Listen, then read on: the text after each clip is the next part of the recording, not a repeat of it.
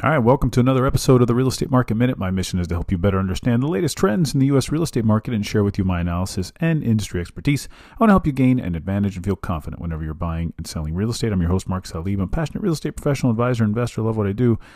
Is this the thing no one's talking about? And is this the thing that could potentially change the direction of the real estate market? This is a pretty big deal, and it's not being talked about enough, and it's the credit crunch that we're starting to finally see through a lot of these uh, you know failures at some of these sort of mid-tier secondary banks starting with silicon valley bank and a few others.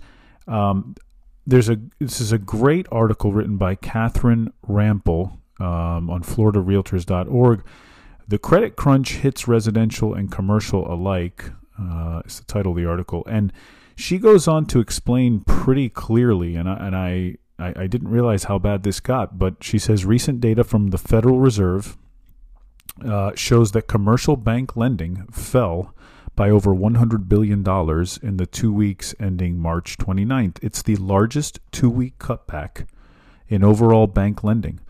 Uh, in dollar terms, in records going back half a century. In the same two week period, we also saw the largest decline in commercial and industrial loans on record, and it's the largest decline on record in lending to real estate, and the largest decline on record in bank holdings of mortgages.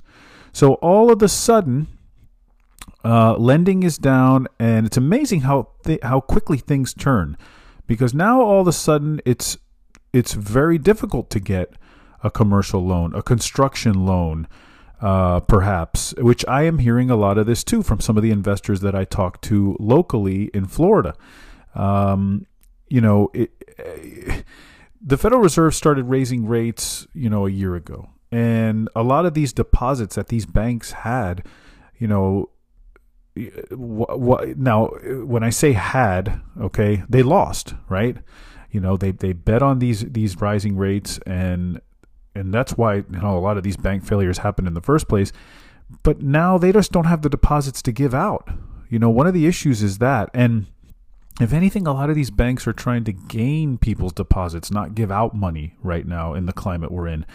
Um, there's an interesting part of the article that points out that how you know used to you know what was a year ago you could drive around and and you see signs in front of a lot of the banks in your local area or neighborhood and you'll you'll notice the signs outside the banks saying, you know, you know, to come on in, mortgage rates. You know, they'll say something to the effect of mortgage rates, right? A mortgage rate at you know 3.6 percent or a mortgage rate at you know 3.8 you know and now when you're you know when there's signs there in either in the bank or outside the bank they talk about the CD rate they talk about you know get a get a CD for uh, you know at 4.5 percent or get a um, you know, look at the savings yield. I mean, I just saw the other day Apple come out with a savings account that offers 4.15% uh, yield, right? So, you know, it's it's a it's a change, it's a sea change, um, and and it's been almost a, a shock in many ways. Um, you know, and I think a lot of the small banks got spooked. You know, once they started. Uh,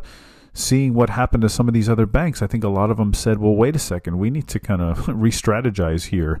Um, because a lot of these smaller banks are, and I said this before, you know, a lot of these smaller banks make a lot of the commercial real estate loans.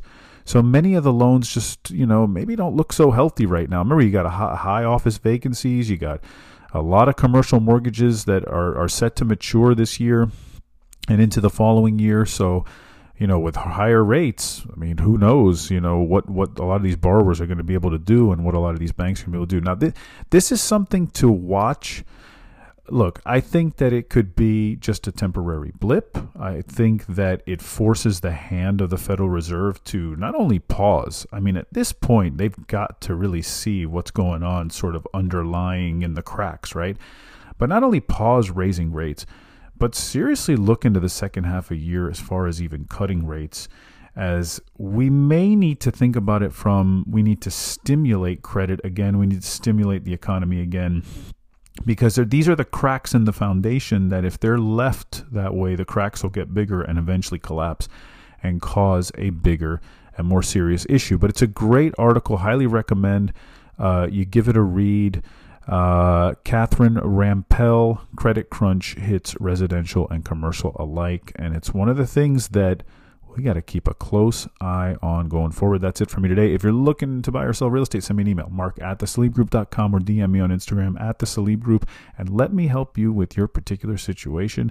As always, I am here to help and guide. Together, let's use my industry knowledge, connections, and market expertise to help you grow your wealth or even create the passive income you've always wanted. Don't forget to leave a rating for the show, subscribe to help others find the show, and be informed and educated about the real estate market just like you. See you on the next Real Estate Market Minute podcast.